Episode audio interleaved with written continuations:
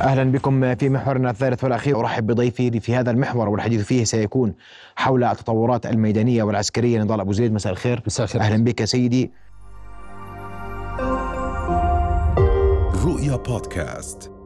وهي المرة بدي أخالف بدل ما أبدأ من غزة سأبدأ من ما يحدث على جبهة شمال فلسطين جنوب لبنان. نعم. تفضل. بالواقع خلال ال 24 ساعة الماضية لاحظنا هناك ارتفاع في مستوى العمليات مستوى الاشتباكات تحولت العمليات من عمليات استنزاف يومية واشتباكات حذرة مضبوطة بدأنا نلمس نوع من التصعيد من الطرفين.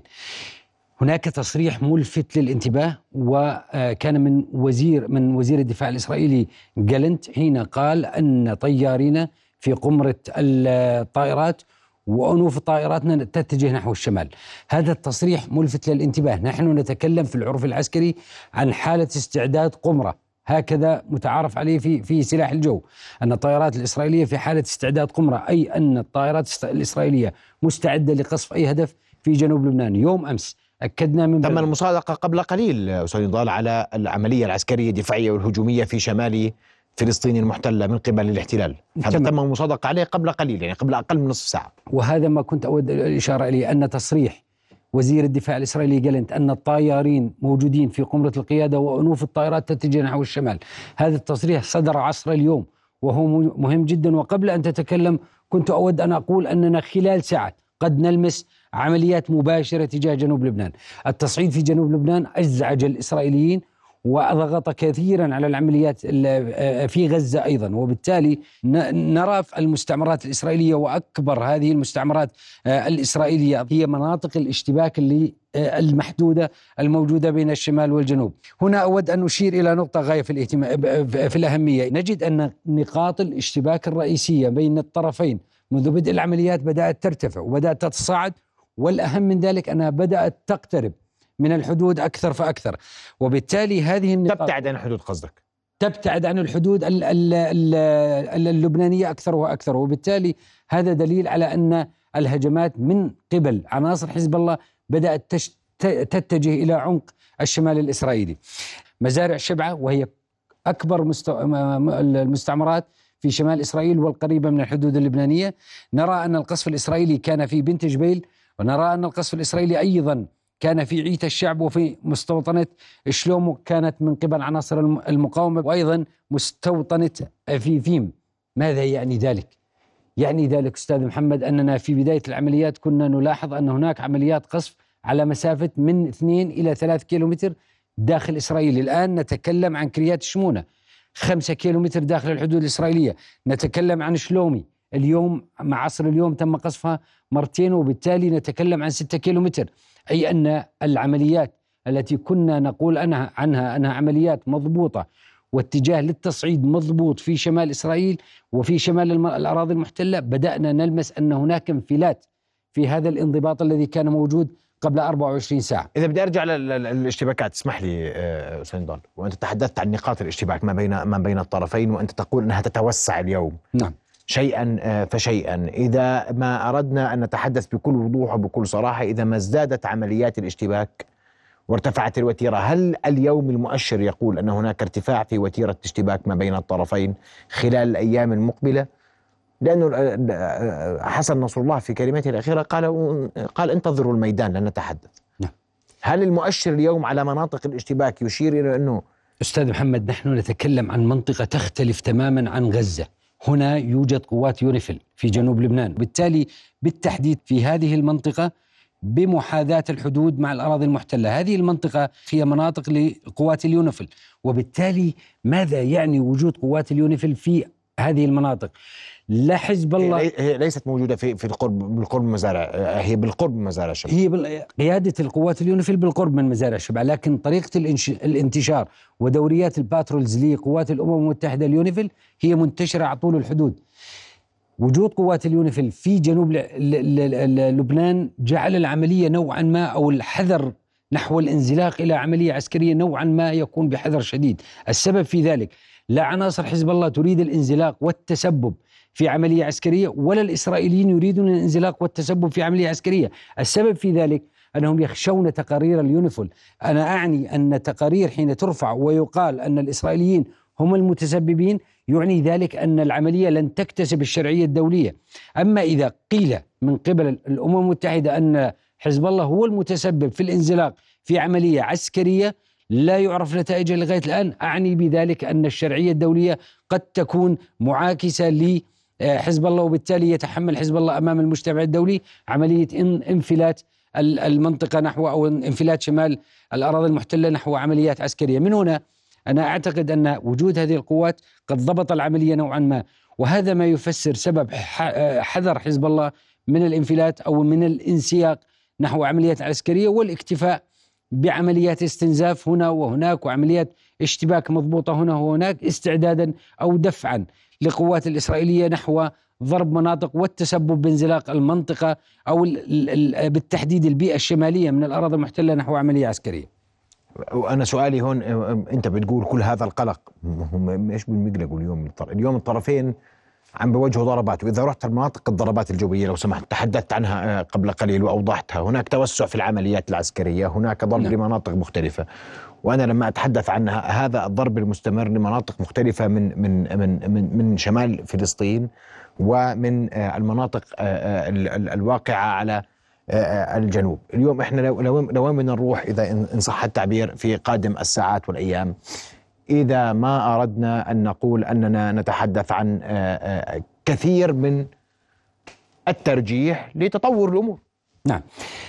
الأمور رغم كل التصعيد الإسرائيلي الذي يحدث ورغم القصفات الإسرائيلية التي تحدث والرد من قبل حزب الله نحن أمام فعل وردة فعل من قبل الطرفين، بالتالي نلمس أن هناك حذر مضبوط من قبل الطرفين للاحتلال يريد أن يظهر للمجتمع الدولي أنه هو المسبب في الانزلاق نحو عملية عسكرية ولا حزب الله يريد الإشعار أو إعطاء للشرعية للاحتلال للانزلاق نحو عملية عسكرية. وبالتالي أنا أعتقد أنه رغم كل ما يحدث ورغم عمليات الاستنزاف التي بدأت تتصاعد أنا أعتقد أن حزب الله لن لن يكون لديه المبادرة أو المبادئة نحو القيام بعملية عسكرية وسيترك الخيار للاحتلال للانزلاق نحو هذه العملية العسكرية لأن حزب الله يدرك تماما مدى الحذر الإسرائيلي من الانزلاق نحو العملية العسكرية. حزب الله إحنا مش بنحكي عشان أنا بحكي معك في تحليل عسكري وسياسي. م. الاحتلال يريد توسيع العملية. نعم. إشعار العالم أنها حرب إقليمية على على على وجوده وكينونته آه، آه، في فلسطين المحتلة. وبمعنى آخر هو انزلاق حزب الله أو أو دفع حزب الله نحو الدخول في المعركة. البعض يرى أنه هدف من أهداف الاحتلال. نعم هو يريد ذلك لكن لا يريد أن يكون هو المسبب في هذه العملية. هو يريد أن يبادر أن حزب الله يبادر بذلك حتى يكسب ما تتفضل به أستاذ محمد وهو الدعم الدولي بأن انه تقال بوضوح أن حزب الله تجاوز كل الخطوط الحمراء.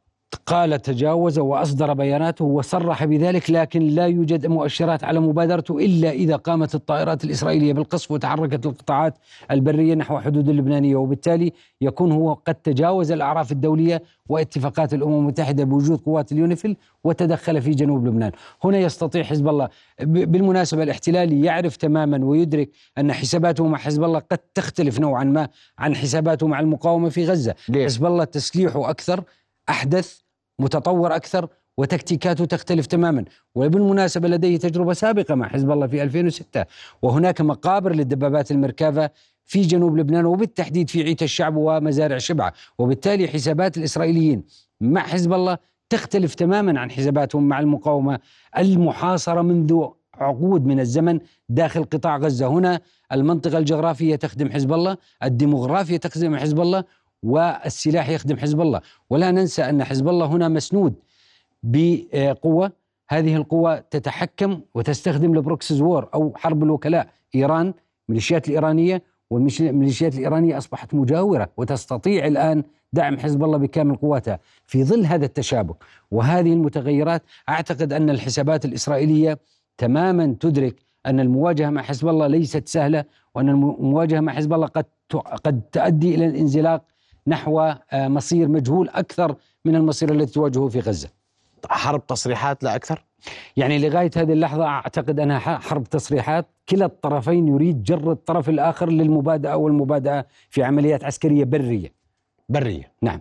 طيب أنتقل لمدينة غزة آه، وأنا بدي بدي صورة عامة عما يحدث في مدينة غزة واليوم شاهدنا لأول مرة آثار وكم الدمار الكبير الذي يعني أصاب مدينة غزة من من العمليات العسكرية التي نفذها الاحتلال خلال الساعات القادمة اللي كانت فيها تغيب الصورة تماما عن غزة، ماذا يحدث في قطاع غزة؟ كيف هو شكل ما سيكون في قطاع غزة اليوم؟ تفضل. أستاذ محمد حقيقة الآن تركزت العمليات بشكل مجمل في قطاع غزة في المنطقة الجنوبية من القطاع والمنطقة الجنوبية الغربية من قطاع غزة بالتحديد بين حي النصر وبين مستشفى الشفاء وهنا أود أن أشير إلى ثلاث نقاط رئيسية. المشهد كان واضحا خلال ال 24 ساعة الماضية. المشهد شمل نقطتين رئيسيتين. سمعنا كثيرا عن عمليات في بيت حنون في بيت لاهية وهذا ملفت للانتباه. نحن نتكلم عن مناطق تم احتلالها من قبل القوات الإسرائيلية وتم تجاوزها. الآن خروج قوات المقاومة والقتال مجددا. بعد 17 يوم من العمليات البرية في بيت حنون مؤشر كبير على أن قوات المقاومة لا تزال تتمتع بقوة كبيرة في القيادة والسيطرة وتستطيع التحكم في مشهد العمليات. سأرجع إلى بيت حنون لكن دعني أذهب جنوبا نحو مدينة غزة. ما الذي حصل خلال 24 ساعة؟ مثلث تكلمنا عنه يوم أمس. مثلث حي الشاطئ مخيم الشاطئ.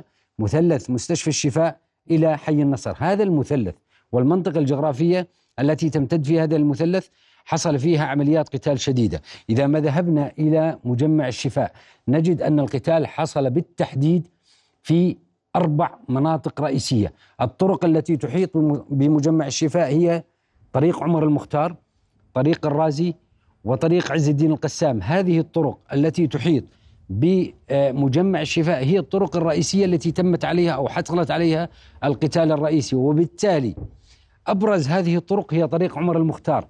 لماذا طريق عمر المختار؟ لأننا قلنا سابقا في الحلقة السابقة أن الدبابات الإسرائيلية بدأت تسلك الطرق الرئيسية وتبتعد عن المباني والمدن وبالتالي سلوك هذه الطريق وبالمناسبة هي أوسع الطرق التي تؤدي من الغرب باتجاه مجمع الشفاء. طريق عمر المختار بالتحديد ظهرت عليه العديد من الصور التي بثت على مواقع التواصل الاجتماعي وعلى حتى على المواقع الإسرائيلية. حتى الصورة التي ظهرت فيها عدد كبير من الدبابات تركت مدمرة هي كانت بالمناسبة على مفترق قريب من حي الشفاء على طريق عمر المختار لماذا طريق عمر المختار؟ قوات الإسرائيلية تريد أن تتحرك من المناطق الغربية عبر الطرق الرئيسية وبالتحديد عبر طريق عمر المختار جنوبا إلى جنوب مجمع الشفاء حتى تريد الوصول إلى طريق صلاح الدين الرئيسي وبالتالي يبدو أن خطة القوات الاحتلال بدأت تتضح نوعا ما هو يريد تقسيم غزة المدينة إلى مربعات. هذه المربعات اتباعا بالطرق الرئيسية ومن هنا ترك هذه المربعات ليتم إعادة تمشيطها بالنيران ومن ثم إعادة تمشيطها بالقوات. القوات الإسرائيلية لا تزال تعاني. هناك تدمير كبير للمدرعات الإسرائيلية رغم التعتيم الإعلامي الذي يحصل من قبل قوات الاحتلال. معلومات كثيرة تحدثت. أنا لن أذهب إلى بيانات المقاومة ولن أذهب إلى بيانات القوات الإسرائيلية. سأتكلم على الوقائع على الأرض. عندما نتكلم ونقول أن الطائرات الإسرائيلية لوحظ وأعلنت رسميا وشوهدت طائرات ال ال الكود كابتر في محيط مخيم الشفاء. ما الذي يعني ذلك؟ طائرات الكود كابتر أستاذ محمد حتى تكون الصورة واضحة للمشاهد هي طائرات مسيرة من الطائرات التي تحمل ستة أو أو أربع مراوح وهذه الطائرات تستخدم تستخدم آه للاستطلاع وتستخدم كاميرات عالية الدقة وبالمناسبة استخدمت هذا النوع من الطائرات في 2019 حين تم اغتيال أحد قيادات المقاومة في حي الشجاعية. وبالتالي استخدام هذا النوع من الطائرات بكثافة في محيط مخيم آه، في محيط آه مجمع الشفاء يوحي أن قوات الاحتلال لا تزال تستطلع مجمع الشفاء. كيف؟ هو محاصر يا أستاذ. يا سيدي الكريم هو محاصر من الخارج وهي تستطلع من الخارج تريد أن تعرف ما الذي يدور داخل مجمع الشفاء. وبالتالي هذا الأمر أريد أن أربطه في أمر آخر وظهر على مواقع التواصل الاجتماعي. اليوم على طريق صلاح الدين. النازحين يتحركوا على طريق صلاح الدين وظهرت بوابات إلكترونية وكاميرات على طريق صلاح الدين تسيطر عليها قوات الاحتلال في الممرات الآمنة التي أعلنت عنها قوات الاحتلال. لماذا هذه الكاميرات ولماذا هذه الطرق؟ والبوابات الإلكترونية. أنا أعتقد لهذه لغاية هذه اللحظة قوات الاحتلال تعتقد أنه مع الضغط العسكري الذي يجري في محيط مخيم مجمع الشفاء وفي غزة بالتحديد تعتقد أن المقاومة قد تقوم بنقل الأسرى عبر الطريق والممر الوحيد الذي خصصته لعبور النازحين نحو مناطق أخرى إلى جنوب غزة. لذلك أصبحت تستخدم الاستطلاع بكفاءة عالية وبكثافة عالية وبالتحديد على الممر الآمن الذي حددته وفي محيط مخيم آه، مجمع الشفاء. السؤال الذي يتبادر إلى ذهن الجميع. مم. لماذا مخيم الشفاء؟ أنا لن مجمع الشفاء. مجمع الشفاء. طب أنا المقولة عشان نكون دقيقين هناك القول واضح أنه والله تحت هذا المجمع مركز قيادة وسيطرة لحركة حماس. دعنا وللمقاومة تحديدا القسام. دعنا نذهب باتجاه ال ال ال نترك الرواية الإسرائيلية ونترك رواية ال المقاومة. إذا هل ال- ال- المقاومة بهذا الغباء حتى تركز قوتها أو القيادة والسيطرة لها تحت مجمع الشفاء حتى بعد أن أعلنت الاحتلال أن مجمع الشفاء يحوي عناصر من المقاومة؟ أعتقد أن الإجابة لا. النقطة الأخرى والأهم مجمع الشفاء يتم القتال عليه بشكل كثيف جدا.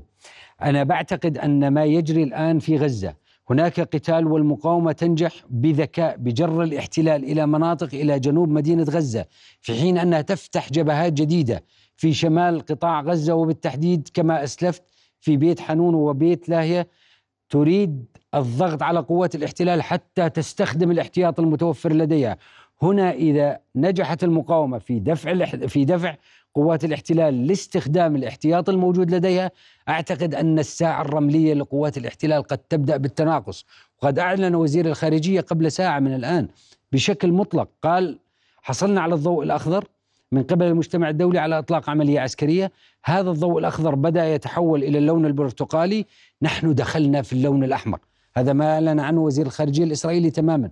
وبالتالي أعتقد أن المجتمع الدولي بدأ يتململ في الضغط على إسرائيل من أجل إنجاز المهمة التي أعلن عنها وبالتالي الإسرائيليين بدأوا يستعجلوا في عمليتهم العسكرية وهنا ستكون مقتل ال- ال- القوات الإسرائيلية أمام المقاومة آه، آه، ب- برأيك اليوم بتقول ساعة رملية اليوم وزير خارجية الاحتلال قال معنا أسبوعين قبل أن يصبح الضغط الدولي أمرا قد لا يحتمل نعم. صحيح؟ صحيح نحن نتكلم عن 17 يوم العملية. دخلنا في الأسبوع الثاني من العملية وقوات الاحتلال نجحت لنفترض أنها نجحت بالتقدم إلى 17 كيلومتر من شمال غزة وحتى مجمع الشفاء لنفترض ذلك. وبالتالي في ظل كيلو متر آه، في كل يوم من عمليات برية هل تعتقد سيدي الكريم أن قوات الاحتلال قادرة على إنجاز مهمتها وتحقيق الهدف الاستراتيجي الذي منح لها من السياسيين ومن الحكومة آه، داخل إسرائيل في إنهاء حماس وخلق واقع أمني جديد. أعتقد أن أسبوعين غير كافيات لذلك في ظل زيادة الضغط الدولي وتململ الشارع الدولي تجاه إنهاء العملية خاصة في ظل الجرائم التي أسبوعين تصاعد. بيقدروا بيقدروا فيها يحققوا شيء هم موجودين- اليوم موجودين برا. أنا هم موجودين على أرض قطاع غزة على الأقل بالدبابات. سأجيب على سؤالك بسؤال. هل نعتقد أنه خلال أسبوعين قد ترفع المقاومة أو حماس بشكل مجمل الراية البيضاء للإسرائيليين خلال أسبوعين. أنا لا أعتقد ذلك في ظل المؤشرات الموجودة على الأرض وفي ظل الخسائر ال- ال- المتزايدة لقوات الاحتلال في ال- المعدات. وبالمناسبة يوم أمس أحدت أعلنت أحد آه، وكالات الأنباء العالمية عن الصورة الفضائية اللي التقطتها للدبابات وأن هناك 800 دبابة انخفضت منذ بداية العملية حتى الآن أعني منذ بداية العملية البرية. والكل يتساءل أين ذهبت هذه ال 800 دبابة أنا بعض التحليلات نقص عدد الدبابات 800 نعم انتق... بعض ال- التحليلات ذهبت إلى آه، أن هذه ال- الدبابات قد تكون توجهت إلى منطقة عمليات أخرى داخل مدينة غزة والبعض البعض الآخر ذهب إلى آه، خيار أو رجح خيار التدمير لهذه الدبابات. أنا دعني. ما- هذه الصورة الفضائية التي بثت وموضوع ال 800 دبابة بموضوع آخر تكلمنا عنه سابقا وهو موضوع وصول دبابات المركبة ثلاث. اذا هذا التعويض بالنقص يشير تماما إلى أن قوات الاحتلال تعاني من نقص في المعدات وأن هناك خسائر تتعرض لها في خاصة في آه، الدبابات المركافه أربعة غالية الثمن وعالية التدريع وعالية التكنولوجيا وبالتالي قوات الاحتلال دفعت بالمركافه ثلاثة التي تكلمنا عنها سابقا وهذا ما يفسر ال- ال- الصورة الجوية التي تكلمت عن ال 800 دبابة أين ذهبت؟ آه، واعتقدوا أن هذه 800 دبابة إما دمرت واما توجهت إلى منطقة عمليات أخرى. تفضل. آه هذا ما تكلمنا عنه. هذا آه ال عز الدين القسام وهذا الشارع العريض الذي تكلمنا عنه هو آه، شارع عمر المختار وهنا الشارع المحيط والشارع الشمالي وشارع ابن سيناء وبالتالي آليات الاحتلال وتقدم الاحتلال باتجاه مجمع الشفاء هو عبر الطرق الرئيسية، أهم هذه الطرق هو الطريق الواصل من الغرب باتجاه الشمال ويصبح مجمع الشفاء شمال هذه الطريق وهو طريق عمر المختار الطريق بالتحديد الذي حصلت عليه أكبر خسائر قوات الاحتلال عند مفترق طريق شارع عز الدين القسام. هنا مع شارع آه، آه، عمر المختار وبالتالي الاحتلال آه، عزز قواته في محيط الشفاء. هو يريد الوصول إلى محيط الشفاء واستخدم الطائرات المسيرة في محيط الشفاء حتى يصل إلى نقطة، نقطة جديرة بالاهتمام وحتى لا أطيل عليك. خسائر قوات الاحتلال يوم أمس كانت 34 قتيل وحسب إعلانات قوات الاحتلال لن أذهب بعيدا باتجاه إعلانات المقاومة أو باتجاه الوقائع التي نعرفها تماما حسب سأذهب إلى اتجاه إعلانات قوات الاحتلال. 34 قتيل يوم أمس اليوم يعلن رسميا عن 45 قتيل من قوات الاحتلال أي أن تسعة قتلى في اليوم الواحد اليوم فقط. بالتالي هذا مؤشر كبير أعلن عنه الاحتلال صراحة بالمناسبة وليس المقاومة وليس تقييماتنا. هناك إصابات في تسعة قتلى إسرائيليين في يوم واحد وهذا يعطي مؤشر كبير على شدة القتال في محيط مجمع الشفاء الذي تريده قوات الاحتلال. نعم. إذا أشكرك كل شكر. نضال أبو زيد الخبير الاستراتيجي والعسكري. أشكرك على وجودك معنا. رؤيا بودكاست.